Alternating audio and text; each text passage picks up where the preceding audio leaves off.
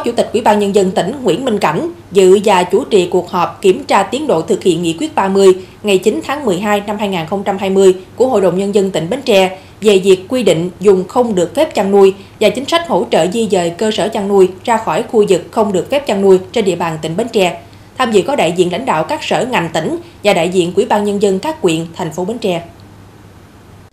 qua rà soát xác định khu vực không được phép chăn nuôi trên địa bàn tỉnh theo nghị quyết 30 của Hội đồng Nhân dân tỉnh, có hơn 6.000 cơ sở thuộc diện di dời. Trong công tác hỗ trợ di dời các cơ sở chăn nuôi ra khỏi khu vực không được phép chăn nuôi trên địa bàn tỉnh, hầu hết các địa phương gặp phải nhiều khó khăn về chính sách chuyển đổi nghề nghiệp, công tác quản lý quy hoạch sử dụng đất và chính sách về vốn vay ưu đãi cho các hộ dân sau khi thực hiện di dời. Riêng về việc thực hiện công tác quản lý hoạt động dẫn dụ, khai thác chim yến trên địa bàn vẫn đảm bảo thực hiện theo Điều 64 của Luật chăn nuôi, Điều 25 của Nghị định 13 hướng dẫn luật chăn nuôi và Điều 4 Nghị quyết số 30 ngày 9 tháng 12 năm 2020 của Hội đồng Nhân dân tỉnh.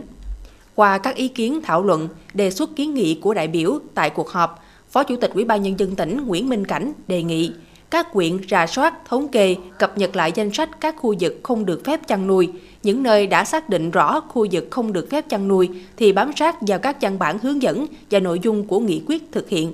Đặc biệt, ưu tiên tập trung vào các vùng lõi của quy hoạch như thị trấn, trung tâm xã, ấp, khu dân cư, khu đô thị hình thành và phát triển nhằm thu gọn phạm vi và đối tượng, tập trung giải quyết môi trường ở các khu dân cư tập trung.